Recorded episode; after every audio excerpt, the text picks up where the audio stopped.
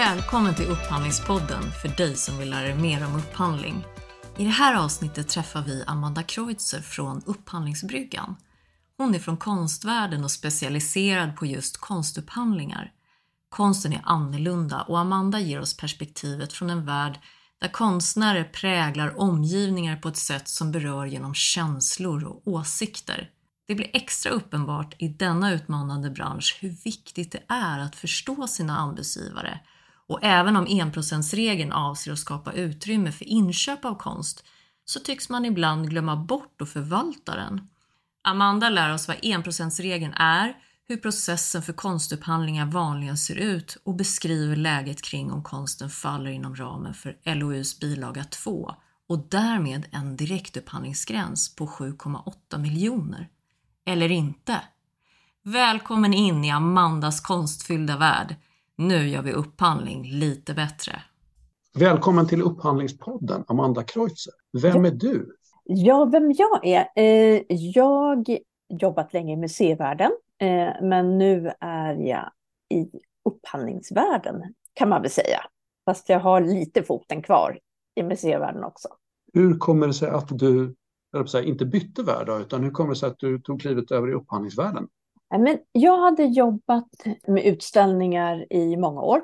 Jag brukade säga 20 år, men inser att det var väl 30 år i slutändan. Och tyckte det var jättekul. Men det är också det är väldigt tufft jobb att jobba som utställningsproducent och projektledare som jag var. Och jag kände att nej, nu vill jag göra någonting annat. Och då hade jag liksom en tanke att det var mycket sådär hjärtat som hade tagit mig till utställningar. Så att jag tänkte att nej, nu ska jag välja något helt annat och liksom bara langa iväg mig själv i någon bana.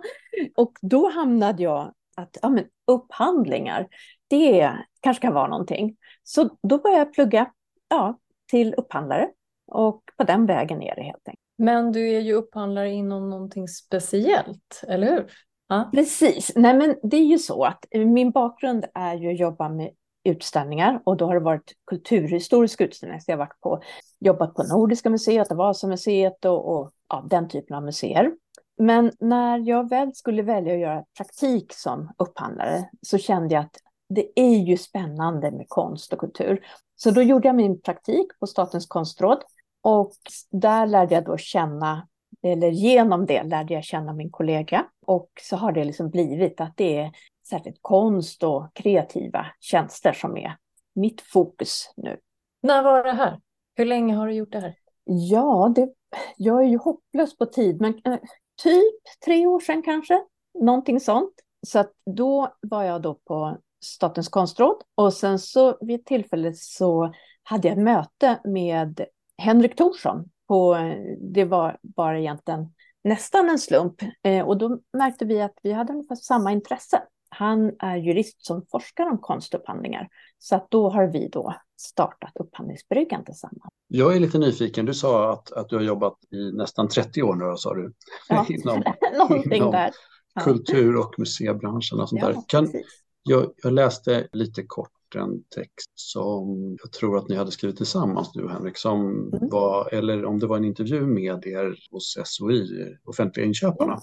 Jag blev lite nyfiken för det var lite, ni gjorde en tillbakablick om kulturpolitiken och sånt där. Kan man se mm. någonting om hur den har skiftat och, och liksom lite, ja, ja. Men lite tillbakablick om konst, upphandling och kultur. Liksom. Vad har du? Ja, men precis. Nej, men det är ju dels liksom, om man tittar på liksom, museivärlden så har ju den förändrats till att bli mer, att man måste liksom leverera på ett annat sätt än tidigare. Så det är i alla fall särskilt utställningsproduktioner mer tajt och mer många funktioner som museerna inte längre har som ligger då. Så man måste eh, köpa in på olika sätt.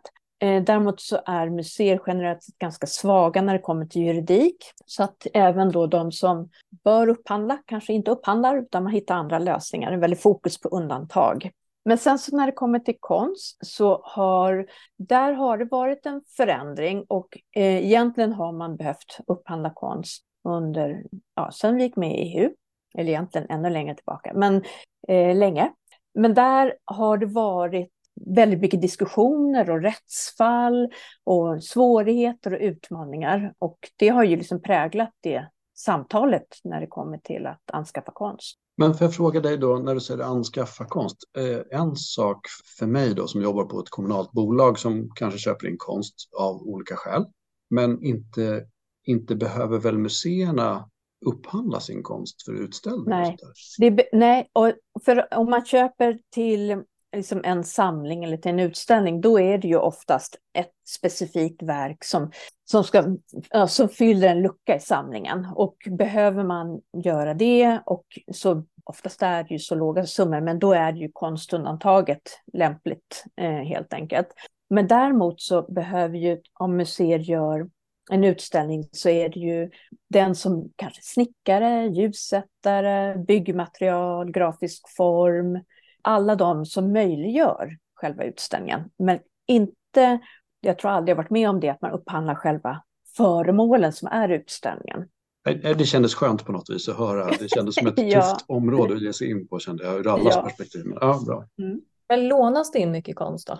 Ja, då är det ju, eller mycket kan man väl kanske inte säga, för det är ganska stora apparater och då är det att man kanske gör en viss utställning som är om en konstnär, ett konstnärskap eller ett ämne. Och då är det ju väldigt att vi vill låna just exakt den här verket av den här personen. Så att på det sättet lånas det in, men det är ju inte då en sån ersättning. Eller de pengarna som det handlar om i de lägena brukar möjligtvis vara om man behöver ha en kurir. Alltså någon, om man ska åka med det här verket så behöver det vara någon som åker med. Som en livvakt då? För ja, som en livvakt. Det är verkligen så. Ja. Eh, det är ganska fascinerande. Men när det ja. gäller offentlig upphandling och, eh, och konst för de offentliga, när man tänker eh, kommuner och mm. regioner och sådär. Vad, vad, vad är konst? Vad, vad, kan konst vara för någonting? Kan ja, du... men konsten, för det första det som man eh, anskaffar är ju oftast liksom i kategorierna lös konst, och då är det saker som sitter löst om man beskriver enkelt. En tavla, en, tavla. en flyttbar skulptur, eh, kanske konstglas, det kan vara en, en, eh, textil på väggen som är, är konst. Eh, eller så är det eh, fast eller byggnadsanknuten. Gestaltningar brukar man ju prata om ibland. Eh, vissa använder ordet utsmyckningar, men det brukar jag få en surmin om jag säger, för det går, tankarna går ju till mer dekorationer, själva ordet. Mm. Men då är... då från konstnären? Ja, det, det, är, det är så lätt att, att det liksom frågor kring konst blir liksom lite inte, att man inte riktigt förstår. Eh, och då är det ju viktigt med ord, för orden kan eh, avslöja en respekt eller brist på respekt. Så att det är mm. därför då utsmyckning kan uppfattas som om man tror att det bara är en liten dekoration eller någonting. Mm. Men, eh, ja, men de mer gestaltningarna, de är ju sådana som kanske muras in eller kak kakel i en simhall eller målat direkt på väggen eller vad det nu är för någonting. Det är ingenting man konkar runt på. Så att det är liksom de två som är huvudspåren kan man säga. Det finns ju lite annat smått, men det är de två stora. Och enprocentsregeln kom ju till 37, 1937. Intentionen är då att 1 procent, när man bygger, 1 procent ska gå av budgeten ska gå till konst. Det är liksom inte, det är ingen lag på det. Det är många som säger att de har enprocentsregeln, kanske säger att den är en halv procent hos oss.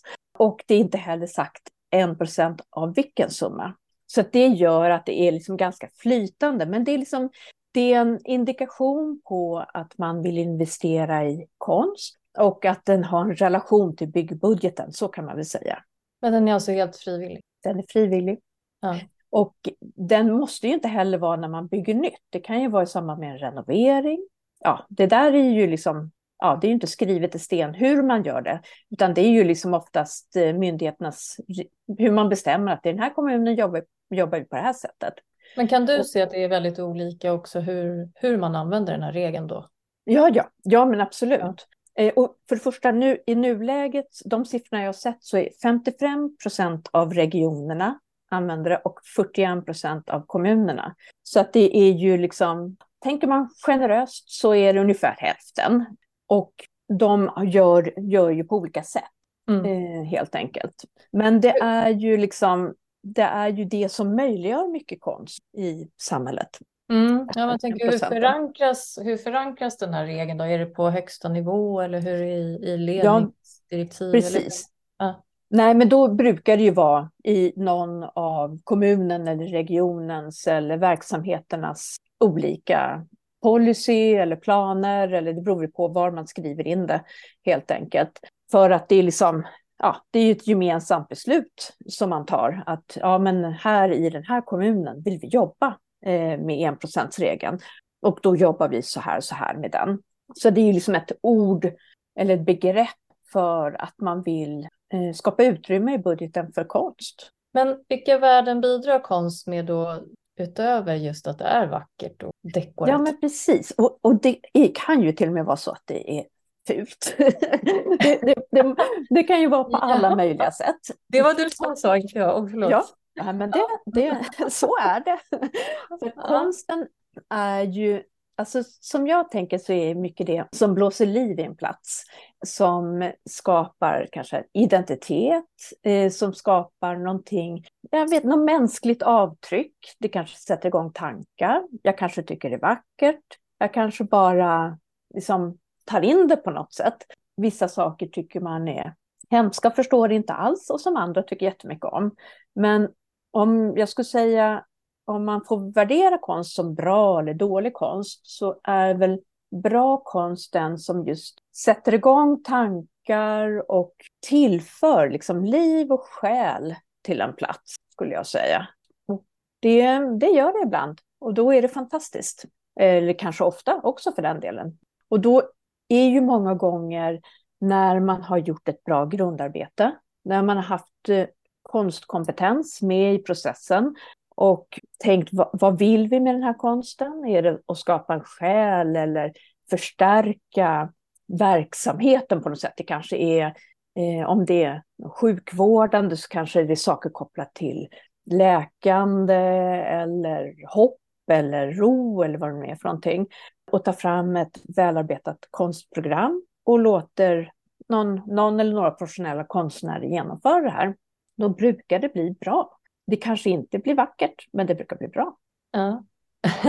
Mycket av den offentliga konsten är ju sånt som också debatteras många, många år i efterhand. Mm. Så konsten i tunnelbanan eller konsten mm. i sjukhusentréerna eller ute på olika torg är ju sånt som fortfarande, just du återkommer till den här debatten, är, så här, är, det, är det vackert, är det bra, är det vem mm. det till för, vad kommer det ur och sånt där. Det är väl bara i sig spännande att det lever så otroligt lång tid efteråt. Ja, ja jag måste fråga då Amanda, mm. har du ett favoritkonstverk? Nej, jag har nog inget sånt där som är liksom, det är det här, utan men däremot så tycker jag att när man kommer till platser där det finns bra offentlig konst så de påverkar en på något sätt. Det, det, är som på ett sätt som inte, som inte alltid går att formulera. Och det kan man ju tänka, jag vet inte om ni varit på till exempel Nya Karolinska, men om man skulle tänka att man tar bort all konst där och går in, så vad blir det för rum och lokaler? Det liksom blir, det tappar någonting. Eh, så att ibland kan man ju inte alltid säga vad det, vad det tillför, men man ser att det behövs. Det, mm. det märks om det inte finns där. Och det där eh, kan ju vara svårt, för det är väldigt lätt om man tänker sig konst i en eh, liksom, privat miljö. Då har den ju oftast liksom, då har man ju kanske att man tycker just att den är vacker eller påminner mig om någonting eller den har liksom en annan funktion. Men i en offentlig miljö så blir den ju del i ett offentligt sammanhang, ett samtal helt enkelt. Har du ett favoritkonstverk, Magnus? Om jag har det? Ja. Alltså jag, så både och. Eh, jag har jobbat en del med sjukhusen men inte med Nya Karolinska och där är det ju konsten ganska påtaglig och numera så jobbar jag med skolor och där finns det också ganska spännande reliefer och fresker och sånt som hör till på något vis hör ihop med byggnaden. Jag tycker jag tycker om eh, Siri Derkerts, de här eh, fräsningarna, eller jag vet inte om de är gjorda med som någon slags vattenjet i, i betongen på Östermalmstorg tycker jag är, är, är, fina på många sätt. De fina lät platt, men... Ja, men de är ju häftiga. Mm. Och så gillar jag Herta Hilfons eh, keramiker ute på Danderyds sjukhus. Alltså de, på något vis, någon slags relation till det eller de liksom, det gör någonting annat med miljön. Så att jag, mm. tycker, jag tycker det var en jättefin beskrivning att det blir väldigt tomt när konsten försvinner. Mm. Eh, vi har ja, flyttat om bara på, på kontoret där vi hyr lokaler. Och eh, under den omflyttningen så har, kontor, eh, så har konsten tagits bort och vi har då Stockholms stads eh, eh, utställare och kuratorer från kulturförvaltningen då, som hänger ut det här till stadens verksamheter. Och det blev så otroligt tomt när det här försvann. Det var så påtagligt det här så halvmoderna kontoret som i, i sig är lite sådär, ja det är trevligt men lite trist. Så var det mm. ganska mycket av, av någon slags närvaro som försvann. faktiskt. Mm. Så, att jag, ja, så, så, jag tror att det är viktigt. Eh, mina favoritkonstverk är väldigt obvious. Eh, det finns ju de som, som ni nämner som kanske inte är så himla uppenbara som, som man kanske märker mer när de är borta. Men jag älskar ju i pendeltågsstationen Odenplan så finns mm. ju den här eh, i taket, den här belysningen mm. av, jag, jag, vet inte vad konstnären heter, men det är hans ofödda barns hjärtslag. Mm. Alltså frekvensen av, ja. Alltså det är så vackert. Mm. är så vackert. Och när jag fick veta vad det var också, då blev det ju ännu vackrare. Mm. Alltså det, då blev det ju så fantastiskt. Sen älskar jag också den här texten som är på flygtornet på Arlanda som går runt hela flygtornet. De är ju ganska, som sagt, uppenbara. Nej, men det är väl också just det att när man pratar om konst så kan man, jag tror att många kan tänka att man ser nästan som antingen en, liksom, en målning, en tavla och en ram eller en skulptur. Alltså mer klassiskt på en pelare. Men som de här sakerna som ni nämner är ju precis det som den offentliga konsten kan vara. Det är liksom hela en tunnelbanestation eller en, en ljussättning som också är, är konst och, och eh, de här texter och, och, och, keramik. Inget av det är ju kanske det de, de först, först, som man först tänker på som är konst, utan det är ju det, är ju det som är så häftigt. Ja, mm. Nej, men eh, ju mer man tänker på olika utsmyckningar då som, eh, som man har sett så förstår man kanske mer och mer att det är konst som också är mer än bara själva utsmyckningen i sig. Ja. Nu när vi pratar om det. Och det blir ju, man processar i sitt huvud på ett annorlunda sätt. Nej men precis, och även vissa saker, eller man kan ju, det kan vara liksom som en entré, att det är någonting, eller längs med en korridor. Och konsten kan ju finnas det kan vara kaklet som sagt i badhus eller på fasad. Det, den, den kan ju verkligen ta avtryck på alla möjliga ställen. Som mm. är helt, ja, men det är häftigt faktiskt. Ja, verkligen. Vad, vad roligt att få prata om något helt annat. Vi pratar för lite konst i upphandlingsvärlden. Mm. Eh, men jag är jättenyfiken på processen för att om jag som offentlig byggherre då ska eh, göra en investering eller bygga en ny tunnelbanestation eller bygga en ny skola eller bygga en, vad det nu kan vara för någonting. Och jag ska och har bestämt mig för eller har förbundit mig att avsätta en del av investeringen till konst eller mm. till gestaltning, offentlig gestaltning. Hur i hela friden gör jag? För det här är ju rätt skilt ifrån att köpa även kvalificerade kreativa tjänster. Liksom. Så tänker jag mig så här, men hur, hur upphandlar man ett konstverk? Mm. Ja, det här är ju knepigt, men nummer ett skulle jag säga är ju se till liksom, att det här ordnar projektet på det sättet att ni har en konstkompetens med. Och då eh, kan det ju antingen vara sådana som är, har sådana offentliga anställningar, eller så finns det konstkonsulter. Och de har ju den här konstkompetensen och kan titta på platser och tänka kring platser och kanske ha ett nätverk också. Inte för att det måste vara att man använder det nätverket, men har liksom en förståelse för hur ni kan jobba. Vad har man för, um, har man någon speciell utbildning då eller vad, vad krävs? Det är lite olika. Vissa kommer mer själva från konsten, alltså som konstnärer. Vissa är mer konstvetare eh, och så finns det de som kanske är mer projektledare bakgrund.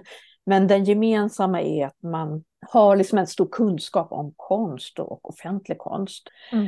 Och då kan den personen lotsa er och tänka, vad, vad, vill ni med den här konsten? Vad ska konsten göra?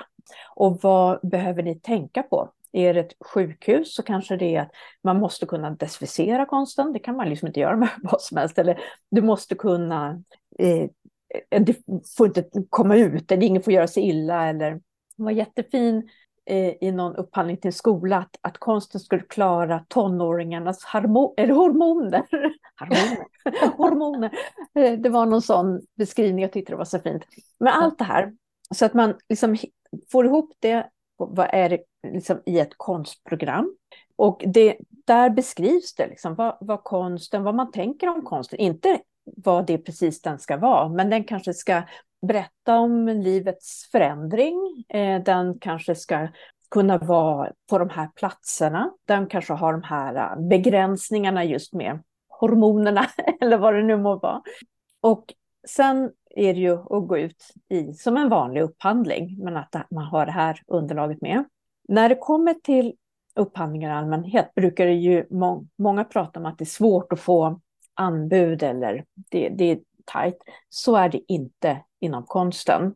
Så att många brukar göra ett tvåstegsförfarande just för att man får så många som är intresserade av de här kontrakten helt enkelt. Och då kan det vara att man säger vilka, vilka är intresserade och man ska visa att man är en kanske eller professionell eh, konstnär. Och då, vad är det som man menar är en professionell konstnär? För det är inte givet. Och så kanske man har några saker till. Och då får man många, sannolikt, som vill, som lämnar sitt intresse. Eh, vanligt är då att man kanske tar tre som får gå vidare och lämna anbud. Och anbudet är att man lämnar en skiss. Och det vanliga då är att man arvoderar för det här anbudet. Det gör man ju oftast inte, det, eller jag har inte stött på att man gör det i någon annan, något annat område, att man betalar för att folk ska lämna anbud. Men så är det. Eh, ibland, och, förlåt, ibland gör man det i projekttävlingar och arkitekttävlingar och sånt där. Ja, just det. Så säger jo, man, det precis. brukar vara lite symboliskt så att det är här, lite dyrt för alla inblandade men i och med att man ja. är så få kvar så, så det liknar kanske den processen. Ja, men det exakt, för den är den som är närmst. Däremot till exempel om det är en utställningsformgivning brukar man inte. Så att det är liksom det, det, det är två udda fåglar det här. Men då betalar man för eh, skissandet och sen är det då en som brukar vinna, om det inte är något konstigt som har hänt då i processen. Och den får göra den här gestaltningen. Och nu, vi håller på med ett projekt som vi kallar Art Admin, där vi eh, just håller på att ta reda på vad, vad är det konstnärer upplever som en svårighet i upphandlingssammanhang. Och en del i det håller jag på att liksom kartlägger hur ser liksom gestaltningar ut som var då för 2022-2023 och titta på ja, men vad får man för skissarvoden, vad är det för, liksom, hur ser det ut? För att vissa annonseras, men mycket annonseras inte. Och om det jag tittar på nu så ligger snittet på antalet intresseanmälningar. Så de som vill lämna anbud men inte får det säkert, är tror jag 140 per gestaltning. Jag vet att det finns de då som använder att man bara gör det i ett steg. Och då brukar det vara lite, eh, eller då är det eh, mycket färre som ändå gör det. Men jag tror den som hade minst antal anbud var 20 och det är väldigt lågt i det här sammanhanget.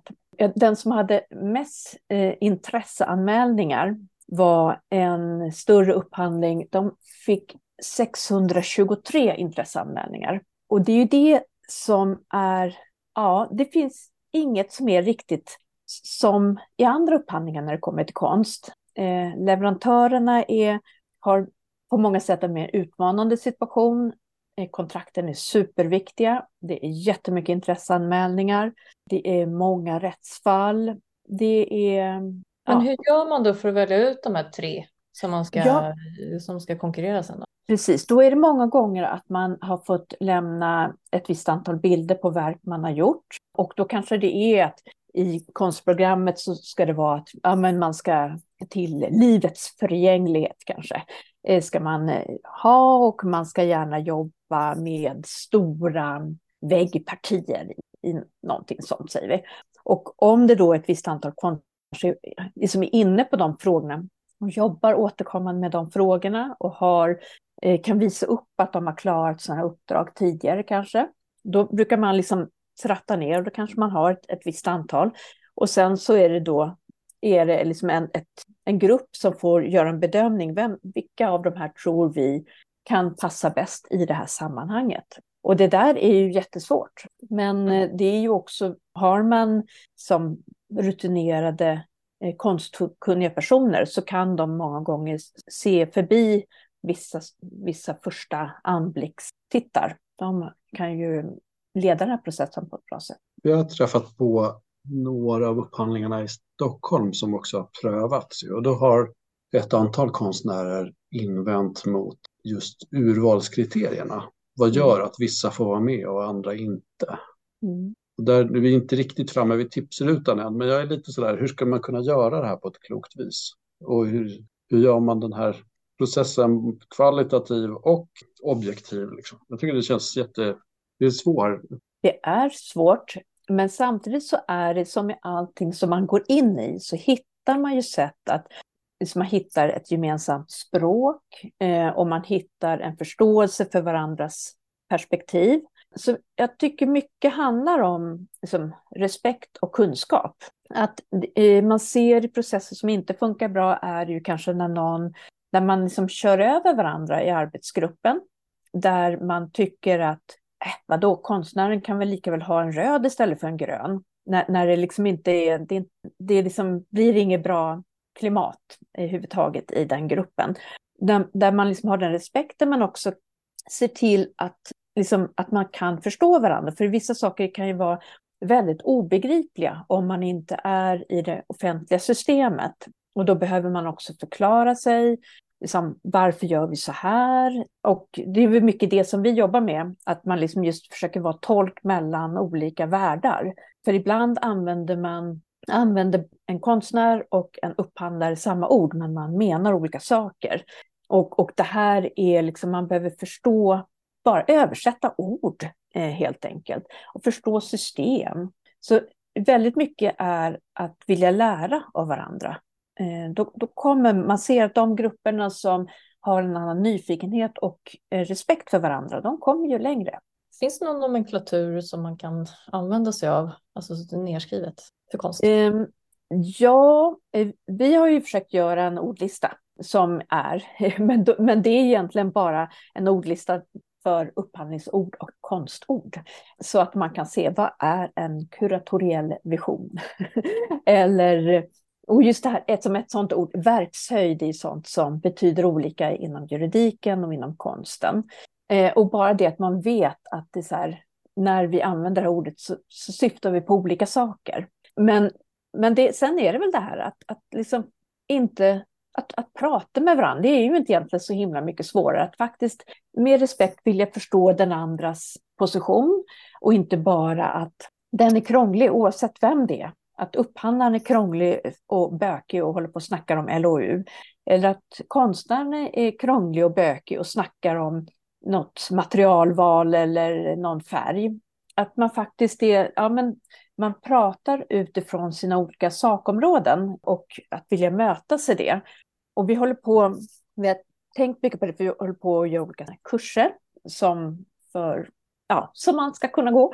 Nej, men just det här att när man, mycket av det som man kan som diskussionerna kan fastna i, att det är, så, det är så krångligt, hur många dagar är det här förfarandet, eller vad är det? det är massa detaljer som man fastnar i. Och det där skymmer ibland blicken för, för det, de stora frågorna som är vad ska vi ha liksom, konsten till? Ska vi ha konst, konstnärlig frihet, allt det där som är det viktiga. Resten är ju bara petimetergrejer att lösa, det är ju liksom som ett recept sen. Men att ha de här liksom, de stora diskussionerna, ta tid till det och fundera hur, hur man vill jobba med konsten på en plats helt enkelt. Finns det någon något ramverk som man kan använda standardiserat sådär, för konstupphandlingar? Nej, alltså det är inte som passar konsten bra. Det finns ju de här olika, olika standardavtal som är till andra sammanhang, men vi, som vi ser blir det inte speciellt bra. Och mycket, just nu nämner jag här Art Admin igen, men där är det ett projekt vi har fått stöd för och då är det att vi intervjuar, dels kartlägger hur ser, hur ser världen ut och sen intervjuar konstnärer vad upplever de som problem och vad vi tänker sen och se hur kan vi ta och liksom försöka lösa de problemen inom det här regelverket. Alltså en sån sak kan vara att, som några menar då, vi vill, tycker sekretessen är ett problem. Och sekretessen i då under skissperioden, att man inte då vet vilka andra som skissar och kan ha gemensamma samtal. För vissa konstnärer upplever att det här, det är liksom man är ändå trygg i sitt konstnärskap. Det är inte så att ja, den använder blå färg, då ska jag också göra det. Utan det är ju mer ett annan typ av samtal som man vill föra med varandra. Men det funkar ju inte med att det är ju inte absolut sekretess om de får sitta och jobba tillsammans. Och det här, alla känner ju inte på det här sättet, men det här är en sån sak. Hur skulle man kunna göra för att då tillgodose det som kanske gynnar arbetet med konsten? En annan sån sak som vi noterar det är ju det att avtalen med konstnärer är många gånger tar inte hänsyn till att parterna är så olika. Eh, och det kan man tycka att det ska, väl, ska man väl inte behöva göra.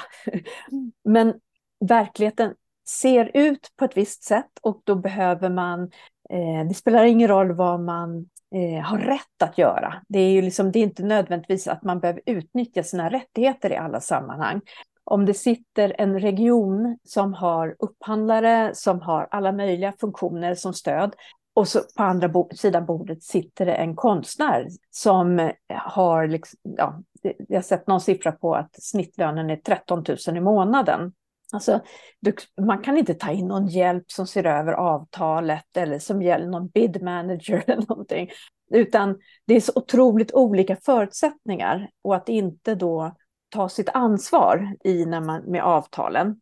Och en, en sån sak kan vara att det kanske finns, eller det finns säkert, men jag har inte sett avtal där man eh, har reglerar efter index.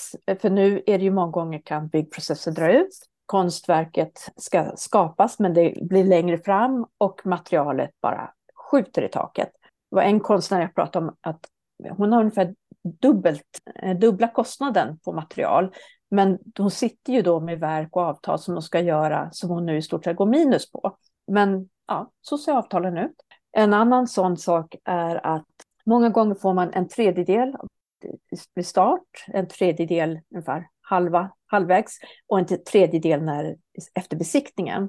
Men så skjuts bygget och så skjuts invigning och så skjuts och skjuts. Och det är ju då konstnären då som aldrig kan få det här verket besiktigat och inte får den här sista tredjedelen som kanske är den tredjedelen som går till, till sig själv. Resten kanske man har underleverantörer för att man behöver ha någon som gjuter eller vad det nu är, printar. Så att det här är sådana saker som man bara behöver tänka på att det här kanske, just i de här fallen kanske vi ska skriva, inte skriva avtalen på just precis på det här sättet, utan på ett annat sätt. Och det ser jag mer som kunskap. Ja. Men eh, så, så det här med ersättningsmodellen då är ju en sak som man behöver kanske fundera över ordentligt. Hur ser det ut här? Och eh, vad var det du sa innan? Sekretessen är, har varit vissa som lyfter. Ja. ja, just det. Men hur, eh, finns det andra enkla medel man kan ta till för att harmonisera eh, relationen mellan en, ja, en offentlig verksamhet och, och konstnärerna? Men jag tänker att man bara behöver vara medveten om vad, vad är det för part, vad är det här för sammanhang? Mm. Det här, man behöver inte liksom dundra in med, med liksom all, alla spända muskler liksom, i, i alla sammanhang. Det kanske finns ett, ett sammanhang där man känner att det är, man nästan själv är i underordning som offentlig, upphandlande myndighet. Men man måste ju liksom ändra ton och efter sammanhanget. Det känns ju bara som allmänt hyfs. Eller man, man kan ju strunta i det, men, men då blir det ju en värld därefter. Man, vi, vi måste ju, ja men hur vill vi ha det? Och då tänker jag att då måste, ibland är man den starka parten och då måste man också se till att vara en schysst stark part. Jag upplever ju hela tiden att man vill reglera mer och mer och mer och mer mm. eh, istället. För det jag hör på dig är att man kanske ska reglera lite mindre. Och det som man pratar mycket om är ju, vi pratade med Mia Kolmodin här för ett tag sedan om agila kontrakt och att man, eh, när man handlar upp funktioner också, så där, att man inte reglerar och styr upp så hårt innan. Men å andra sidan så är det kanske många som går den vägen just för att man har erfarenheter som, som gör att ah, den här erfarenheten den översätter jag nu i ett krav i min nästa upphandling mm. för att ha det uppstyrt och klart. Liksom, så att, mm. För vi vet vad vi vill ha eller vi vill att det ska vara tydligt vad vi får och vi vill att det ska vara förutsägbart och sådär. Mm.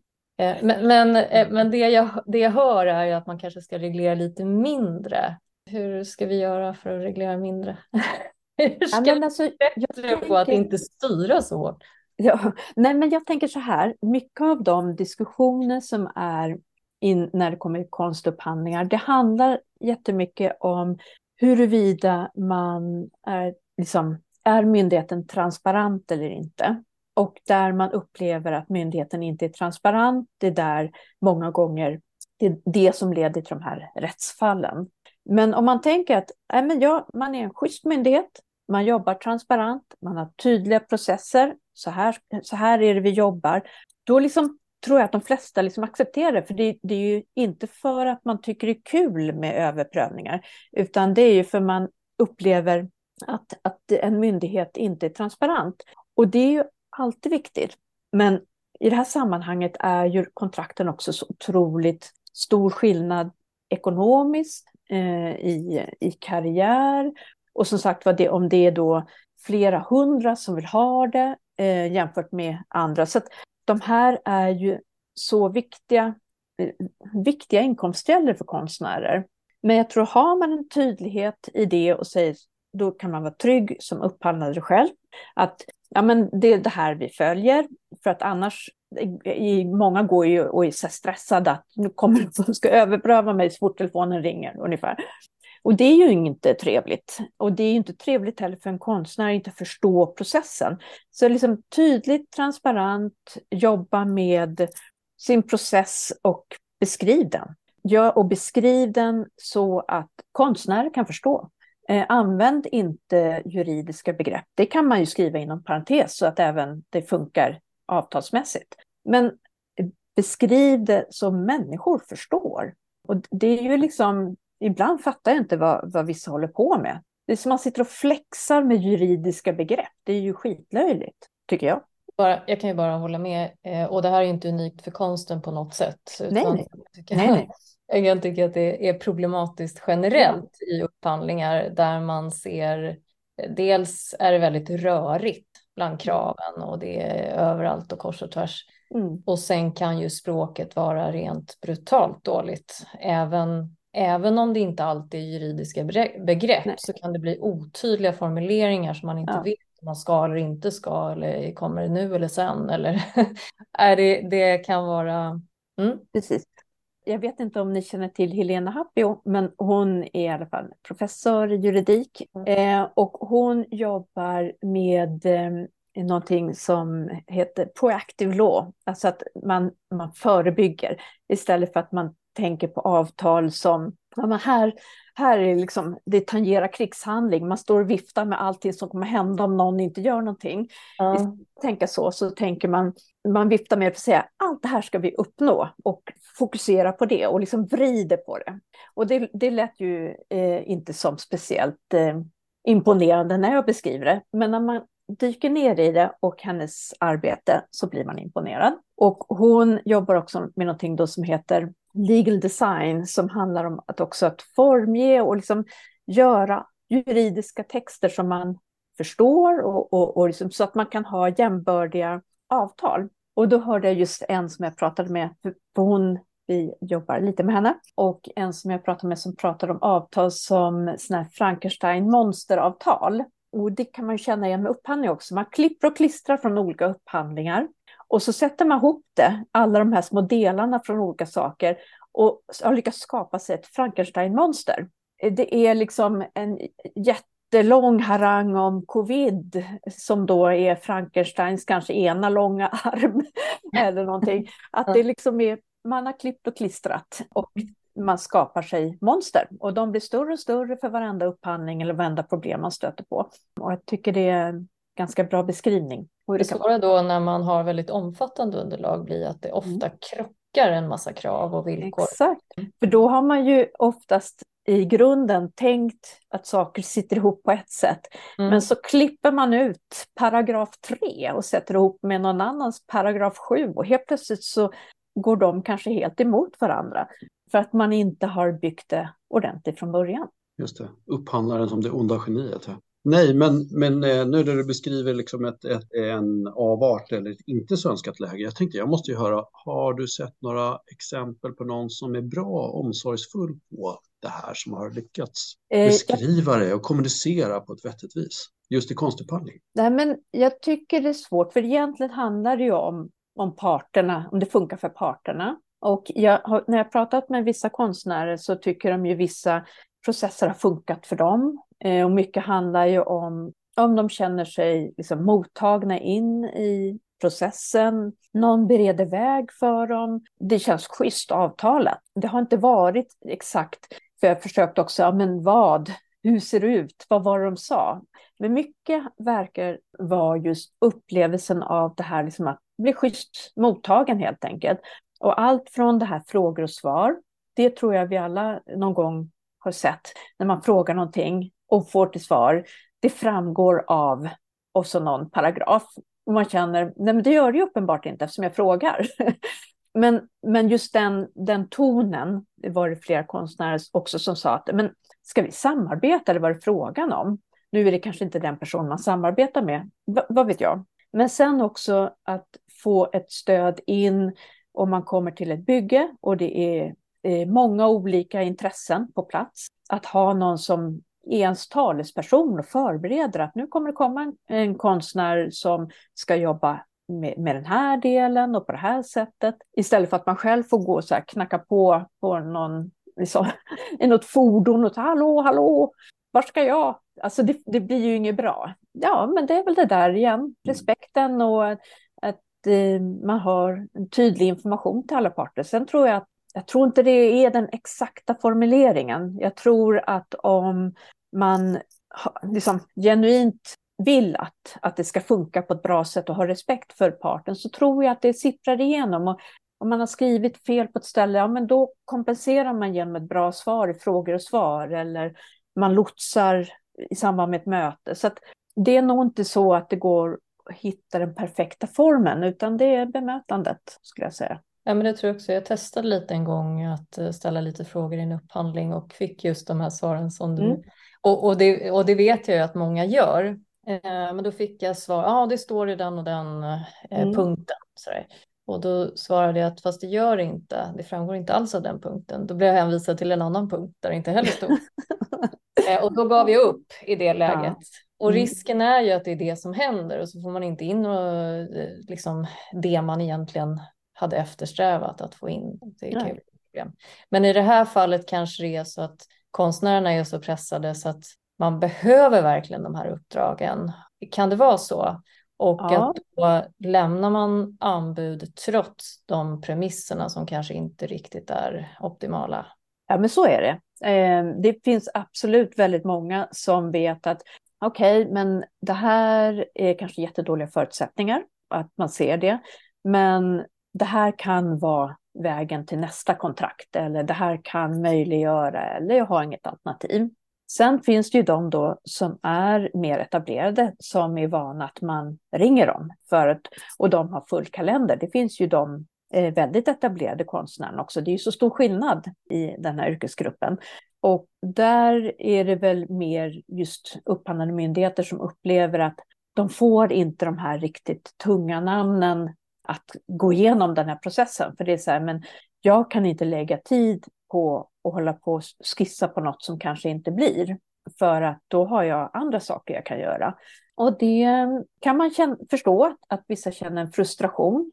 Eh, samtidigt så är det ju, det är ju så det är med offentlig konst, att man inte kan gå ut och handplocka på det sättet som man kanske skulle önska i vissa sammanhang. Det gäller ju vad man än ska ha jätteintressant med eh, dels marknadsmekanismer som, som du pekar på, dels eh, att processerna och kommunikationerna i dem är det ju liksom sånt som är väldigt allmängiltigt oavsett vad man ska köpa eller vad man ska försörja med. Det låter så självklart när du säger det. Men det är ju egentligen det. alltså det är ju inget utan det är ju inget egentligen konstigt på något sätt. Och samtidigt så om man vet folk är pressade och, och, och det ena och det andra. Men ja, men det är väl också kan man tänka sig fantastiskt. Man, det måste inte vara så himla svårt utan man gör ett bra grundar, har bra förutsättningar, ett grundarbete och har en schysst ton. Det är så enkelt och så svårt kanske man ska säga. Men jag tänker det att eh, man bör ju känna sin marknad. Det är ju ja. jätteviktigt så att man eh, får ju problem när man jobbar över många marknader, många olika marknader och branscher där man inte kan eh, liksom utkristallisera de olika utan man, man har en ton som är lika mot alla. Mm. Men, men blir man specialiserad, det här som du nämnde då, att man, man verkligen ser till att ha den här konstkompetensen och, och och jobbar kanske specifikt med upphandlingar gällande konst så behöver man ju lära sig den marknaden. Men så är det ju med alla marknader. Man måste ja. kunna prata samma språk och liksom förstå sina anbudsgivare och så där, skulle jag säga. Nej men absolut. Och det, är, det finns ju också många som, som sitter på olika också myndigheter som köper in konst. Man kan prata med varandra eh, och, och liksom hjälpa varandra. Det som är en många gånger en utmaning för de som köper in konsten är att de inte alltid är upphandlare utan kanske är konstvetare eller konstsamordnare och då de får inte tid hos kommunen eller regionens upphandlare och sitter då sen och så försöker klicka fram på upphandlingsmyndighetens sida och så här, mm, vad svarar jag då på den här frågan? Och det är ju en jättesvår situation. Så att det är ju det också att många gånger är det inte upphandlare som ska genomföra de här processerna för att ja, situationerna ser ut så. Och det är ju såklart jätteknepigt. Men finns det några branschorganisationer eller någonting som hjälper konstnärerna med, med det här? Det finns eh, dels KRO, Konstnärernas riks, riksorganisation, men de har ju de har vi inte en direkt upphandlingshjälp, men de kan man absolut vända sig till om man är medlem där. Det är ju inte alla konstnärer. Sen finns det ju en, en av de registrerade eh, annonsdatabaserna, Konstpool, har ju ett, liksom mer, och, eller har ju konst och där kan man också vända sig. Man, självklart kan man vända sig till oss. Man kan ju också vända sig till och höra beroende på vad det är för fråga till ja, med många av de här eh, större inköparna som Statens konstråd, Stockholm konst, Göteborg konst och vissa kommuner som Jönköping som köper mycket konst också. Det här är ju nu konst som vi pratar om. Vi har ju också eh, närliggande just när vi pratar om kreativa tjänster och då är det som grafisk form, fotografer, illustratörer, och det gänget som oftast är kopplat till informationstjänster, som ju är snarlikt, och det här kan ju andra göra också, men vi gjorde, har gjort några sådana öppna såna RFI bara för att lyfta frågan och, och ta in och berätta hur, hur går det till när man tar fram informationsmaterial? Vilka olika funktioner finns det? Vilka, vad har de för bakgrund? Vem gör vad? Brukar en grafisk formgivare, håller de i tryck också? Eller hur, hur går det till? Bara för att hjälpa, för där ser vi att det finns jättestora utmaningar. Vi har gjort samma sak för utställningsformgivare för att just också de som köper in den här typen av tjänster ska liksom ha tillfälle att bara få höra hur, hur går processen till? Vad, vad har man för bakgrund? Och så så det finns mycket så spännande yrken att eh, lära sig mer om. Men när du sa att ni har gjort det, är det, är det du och ni på Upphandlingsbryggan ja. eller är det andra som har gjort det? Nej, men då är det ju så att vi är ju tre stycken. Jag, eh, Henrik och Johanna som också är med. Och vi har ju vår, alla tre har en fot i kulturen och en fot i, inom juridik inköp. Så att just när det kommer till grafisk form så Johanna hon är grafisk formgivare och eh, jobbar med också inköp av av grafisk form. Hon har jobbat mer som grafisk formgivare. Därför kan hon ju prata i den rollen. Och både hon och jag har jobbat med utställningar, så därför har vi pratat om utställningsformgivning, för det är vi väl bekanta. Hon har jobbat som utställningsformgivare också. Men vi har också eh, haft olika träffar med olika av de här yrkesgrupperna för att prata och se liksom, vad, vad är det för problem och vad, hur kan vi lyfta det här? Vi hade med eh, Forum för utställare som är en konstellation hade vi jag och då var det Anders Asplund som hade dragning för dem, hur man kan tänka och göra. Så att det, det, går ju. Om man liksom, det är ju inte svårare. Vi brukar göra, vi skickar ut en Zoom-länk och en tid. Nu tänkte vi prata om det här. Eh, och sen så brukar det komma folk. Och så ser vi. Förhoppningsvis blir eh, livet lite lättare för de som har varit där. En fråga om konsten i sig då. Går det mycket trender i konst? Ja, det gör det ju. Det är olika frågeställningar som är olika aktuella. Nu är det såklart mycket kopplat till eh, klimat, klimatförändringar som väl fler konstnärer jobbar med. Men annars, och det kan säkert finnas i, i uttrycken också. Och det finns olika konstnärer som är olika aktuella. Men det tycker jag är, inte så tydligt när det kommer till inköpen av offentlig konst. Såklart präglas det. Nu är ju som sagt med klimatförändringar så är ju det någonting som många liksom på något sätt eh, vill lyfta eller jobbar med. Eller, och då kanske det är den typen av frågor som man vill ska, ska visa sig i konsten. Eller ja, så det var ju nu ett nytt verk eh, ute vid universitetet i Stockholm som var just med, jag tror det var universitetet i Stockholm, eh, med en konstgjord ö och ja, som hade med det här att göra det syns ju på det sättet.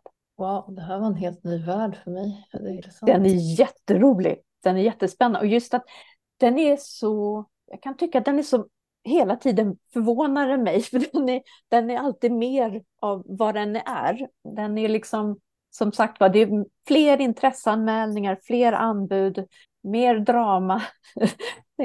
Men också fantastiskt hur den, de här um, anskaffningar berör folk och påverkar folk i, i sin vardag.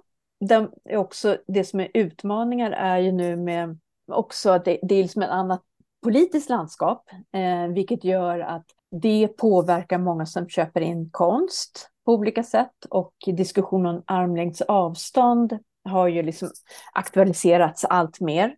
Och det är också media tycker det här är tycker om att tycka olika saker om konst. Mm. Antingen är det en skandal att en myndighet har köpt in någonting som man kan tolka på något sätt eller tycker är fult eller är fel.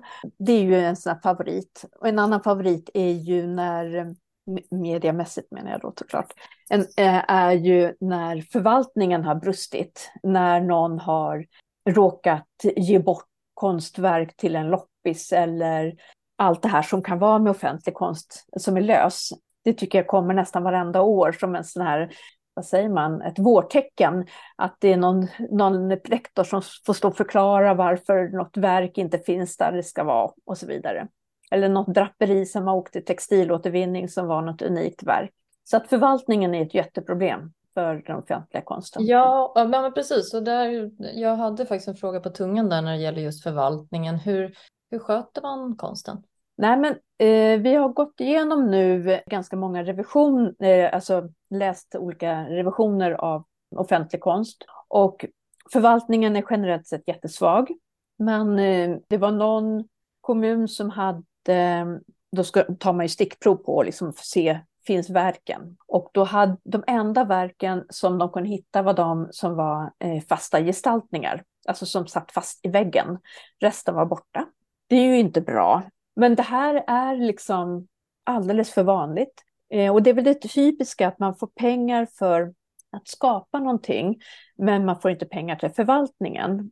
Och det tror jag att de, för de flesta när man går liksom ute på stan och man ser, en, ser olika verk eller olika sammanhang, att de är liksom finger avbrutet eller det är klisterlappar eller det är liksom någonting har börjat sacka eller någon har skrivit något på det och att det där kan finnas kvar länge innan någon ens märker det. Och mm. det är ju jättesynd för det handlar ju om att som allting som man köper in eller anskaffar, att man tar hand om det.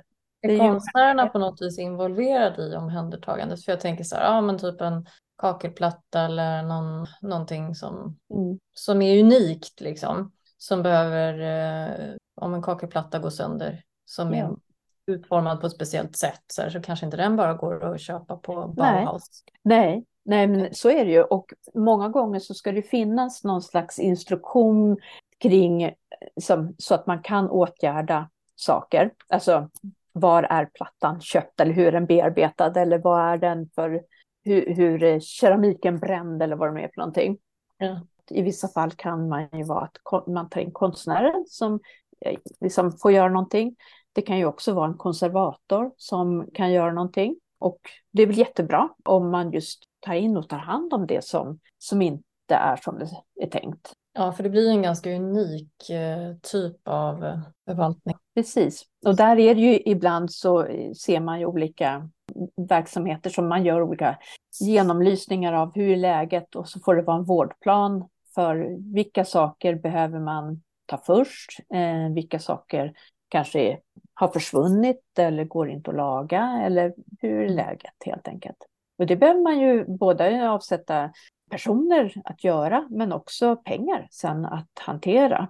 Det är väl som i mycket, det är inte lika roligt att ta hand om det man har än, än att anskaffa nytt. Men det, det, är ju liksom inte hållbart att inte ta hand om det man har. Och det gäller ju konst och det gäller ju allting. Men man har ju ganska länge haft lite regler kring hur man ska handla upp konst. Hur, hur ser det ut? Ja, nu, som de är nu så är de ju från när Sverige gick med i EU eftersom det är EU-rätt.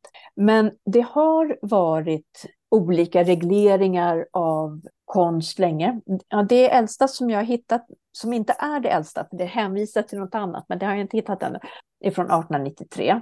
Och då är det ju lite roligt, för då är det just att det ska vara liksom konst, det är samtidskonst då, 1893. Ganska häftigt att tänka på det. Och, och då var det ju konst, det ska vara levande konstnärer som har deltagit i vissa sammanhang och till dem måste det ha varit annonserat. Eh, och det fanns, finns också olika skrivningar som är, liksom att, ja, som är kopplat till jäv. Så egentligen finns det väldigt mycket paralleller till, till idag. Det är häftigt hur saker och ting inte är så nytt som man tror alla gånger. Ja, att man liksom har reglerat det sedan lång tid tillbaka, det är ett tecken på att man länge har insett hur viktigt det är och behöver få in det i det offentliga då, tänker jag. Ja, både just att, att det är någonting viktigt som det offentliga ska lägga pengar på, men också att det är en sån utmanande bransch. Att det är så mycket, det är stor skillnad om man får eller inte får ett kontrakt. Det är nu och så var det tidigare också. Som sagt var, både i ekonomi och prestige eller karriär. Men det är också så att de som köper in och de som säljer kan många gånger ha gått samma utbildningar. De kanske umgås i samma sammanhang. Man kanske är släkt till och med. Och så var det då och så är det nu. Och det är ju ett problem då att hantera det här med jäv när det är, ja, finns så pass många kopplingar. Det behöver man ju som prata om och titta på och vrida och vända och göra mm. på ett klokt sätt. Mm. Vilket många gör också, ska jag säga. Jag tänkte på det här med pengarna, hur och ersättning. Brukar det vara reglerat i förväg hur mycket en konstnär får betalt och sen får de tala om vad de kan erbjuda utifrån det? Eller? Exakt, ja men det är precis så. Då är, brukar det vara att vi kommer ta in tre konstnärer, om det här är en standard då, då. Tre konstnärer, de kommer få 40 000 vardera för skissarvode. Och sen att genomföra gestaltningen är ungefär 700 000. Det är en sån standardsiffror. Och sen finns det ju både lägre och högre såklart. För någonting vi inte har pratat om nu, som har varit egentligen den, den stora diskussionen, eller det finns många diskussioner, men en stor diskussion, det är att konstundantaget har ju varit viktigt länge. Men när efter allt efter olika rättsprocesser och diskussioner så har ju det blivit snävare och snävare när, när det är lämpligt att använda. Men i februari 2022 när det här förändrade regelverket kom eh, så tog man ju bort, eh, eller man höjde direktupphandlingsgränsen för bilaga 2 upphandlingar, om man tycker det är lite slarvigt.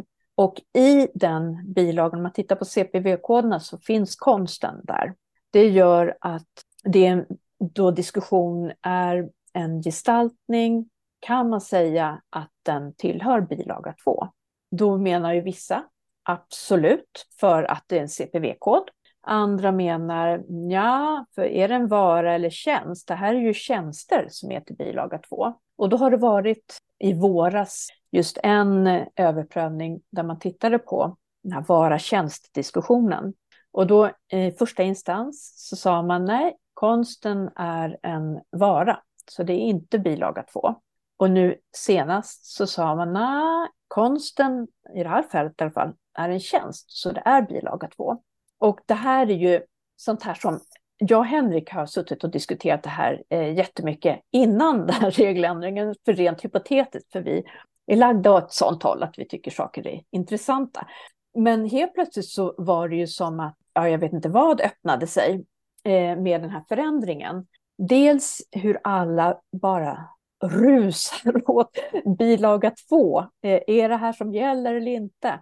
Från olika håll har det då varit lite olika bud, för det går ju inte, det går inte att säga, det måste ju prövas när det är de här speciella fallen. Så att det, vara tjänst är en jättediskussion. Hur mycket är en gestaltning? Tjänsten att skapa verket? Eller hur mycket är gestaltningen det som blir kvar när man har skapat verket? Vad är det mm. viktigaste? Mm. Och sen vet vi inte om det går vidare upp ytterligare ett steg. Eh, om inte så kommer det komma fler så kallade bilaga 2-fall, har jag förstått på olika sätt.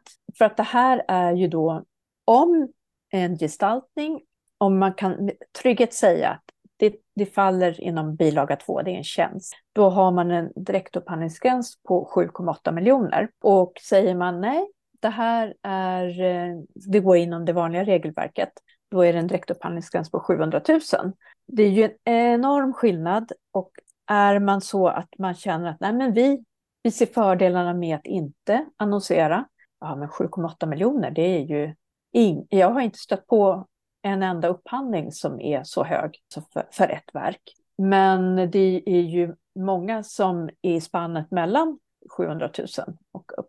Men sen för att ytterligare krångla till det hela, för så är ju konsten, i alla fall upphandling av konst, det är att eh, det är väldigt många av de här gestaltningarna som är under 700 000, men där man ser en fördel med att annonsera för att man får fler konstnärer. Så då annonserar man en direktupphandling och frågan är då till exempel som en avtalsspärr. Är den då vad gäller för en annonserad direktupphandling? Och då menar ju vissa att ja, men en direktupphandling har ingen avtalsspärr. Men å andra sidan är den ju annonserad, så det är flera intressenter som skulle kunna vilja reagera på det här. Och därför kanske det ska vara en avtalsspärr. Så det, det, är liksom hela tiden någonting. När man tycker man har bilden klar åt ett håll, då blir det något spännande åt ett annat håll helt enkelt. Fast det kan ju, det kan ju vi tycka att, att det är spännande att dyka ner i. Då får man sen få lite klarsyn och tänka på vilka är det då det här? För många är ju då kanske en konstsamordnare på en kommun som har inte kan speciellt upphandling och sitter och ska försöka göra rätt det här och tycker det känns jättestressande att få en överprövan eller något liknande. Inte alls van eller bekväm med, med, med det, det juridiska. Och då behöver man ju stödja att, att ge tydlighet. Ja, enastående tycker jag. Det är mm. upphandlingspraxis som konst. Ja. ja. ja men det är väl det man tänker att, det, att konsten, den är väl på ett sätt, men oj vad den dyker ner och snurrar till då. Vad är det egentligen man... För det kan också vara så att vissa gestaltningar bygger på nära samverkan kanske med barn på förskola. Och om man har workshoppat mycket, är det då mer tjänst? Eh, nu är det ju, senast säger man att det är bilaga två, men där kommer man också in på upphovsrättsfrågor. Vi hade just en sån fråga nu väldigt nyligen, när, när man då skapar tillsammans med barn och så har man upphovsrätten till verket, också de här barnen. Men så var, för vartefter så ska nya barn komma, fast konstnären lämnar. Vad händer med upphovsrätten? Spännande, svårt, utmanande. Nej, men man, man måste ju se det som spännande fenomen, för att annars blir man ju bara, annars kan man ju känna sig lite tillplattad av allt krångel. Mm. Eh, man måste se det som, tänker jag, att det här i en bransch som har massa inneboende spänningar med eh, just med det här med ekonomi och, och, kontrakt och namn och det här. En leverantör är ju både, man är ju en del av sitt verk också. Så att det här verk, mellan, skillnaden mellan verk och person och allt det där är ju mycket mer grumligt i det här sammanhanget. Men hur ska man då hantera de utmaningarna och med en transparens och ändå så det viktigaste av allt är ju i slutändan också att det blir bra konst för det är våra gemensamma pengar och våra gemensamma miljöer. Men det ska ju vara schysst längs med vägen också. Det, ja. det här var jättespännande och för mig som hållit upp på upphandlat och berört de här områdena i flera omgångar så känner jag så här, det här är ett jättebra, fantastiskt innehåll. Tycker ja. jag jag ska, måste bara säga som, som också är, är, tillhör det här andra med hållbarhet, för att jag skulle vilja att man hittar sätt att göra utställningsproduktioner mer hållbara och också liksom hur kan man göra? Så jag har en, vi ska se om det blir en ansökan in med RISE och Riksantikvarieämbetet för att göra en eh, koldioxidberäknare för utställningsproduktion. Och då tänker jag just också, för då kan man också kravställa upphandlingar eh, om man kan börja sätta ord på det här på ett annat sätt. Och hitta då, och det är ju lätt att säga, ja men ställa kraven, men, men ingen kan ju svara på dem i nuläget. Så man måste ju liksom börja bygga en kunskap och hur, hur menar vi de här, liksom, hur räknar man det här då?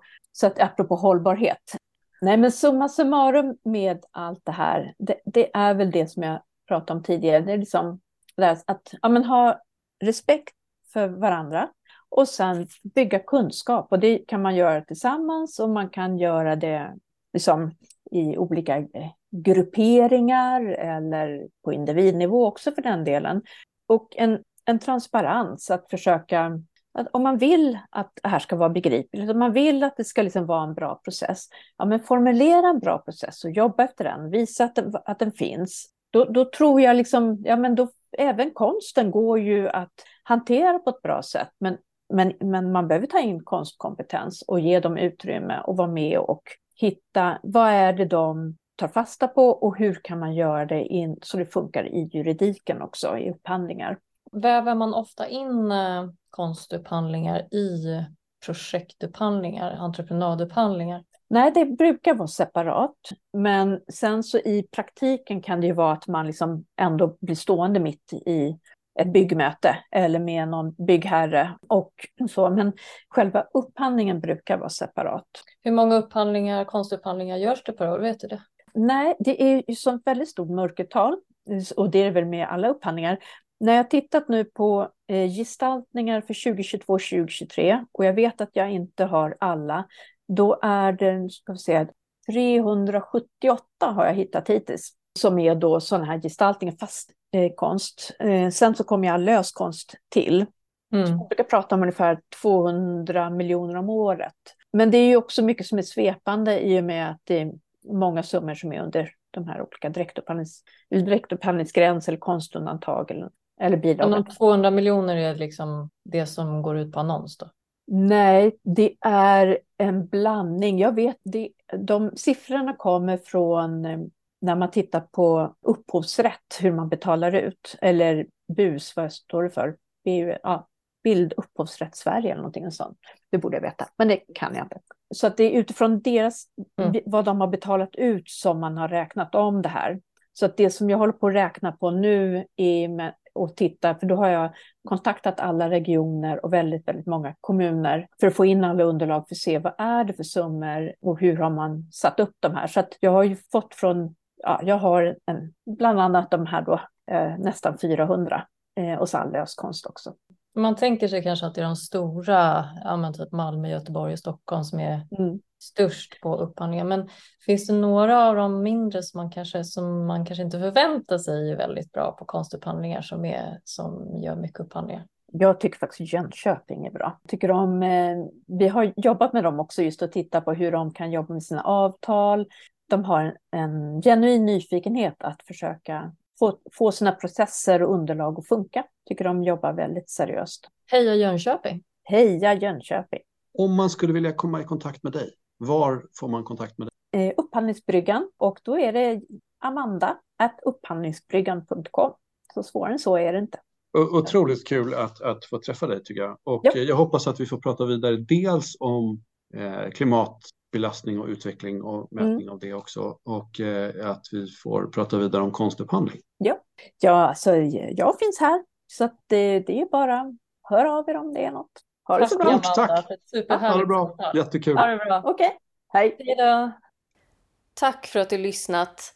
Finns det saker du skulle vilja höra mer om eller någon du kanske tycker att vi ska intervjua så hör av dig till oss på lyssna.upphandlingspodden.se Ett särskilt varmt tack till Erik Stridell på Bybrick som komponerat Upphandlingspoddens jingel.